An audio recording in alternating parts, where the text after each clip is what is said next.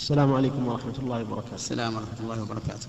فيه سؤال امرأة عند رجل يرتكب بعض المعاصي والآثام من يعني الكبيرة كالمخدرات ونحو ذلك وهي تعاني من هذا الرجل وهي رجل وهي امرأة فيها يعني صلاح وإيمان نحسبها كذلك والله حسيبه.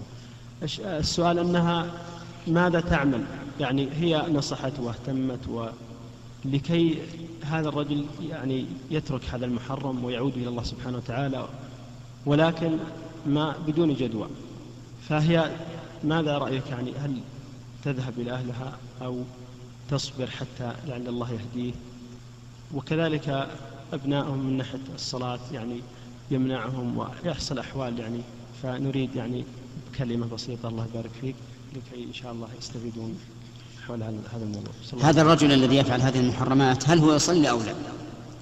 يصلي ولكن يعني بتهاون وتكاسل أحيانا في البيت أحيانا في العمل أحيانا يتأخر. أرى أنها إذا نصحته ولم يستفد فلها الحق في طلب الفسخ ويفسخ النكاح. بارك الله لكن على كل حال مثل هذه الأمور قد يكون هناك مثلا أشياء ما تتمكن من الفسخ لأنها معها مرتبطة معه بأولاد. ويحصل مشاكل في الفسخ فإذا لم يصل لم تصل معصيته إلى حد الكفر فلا حرج عليه أن تبقى معه خوفا من المفسدة أما إذا وصلت إلى حد الكفر مثل كونه لا يصلي فهذا لا تبقى معه طرفة عين. نعم. بارك الله فيكم.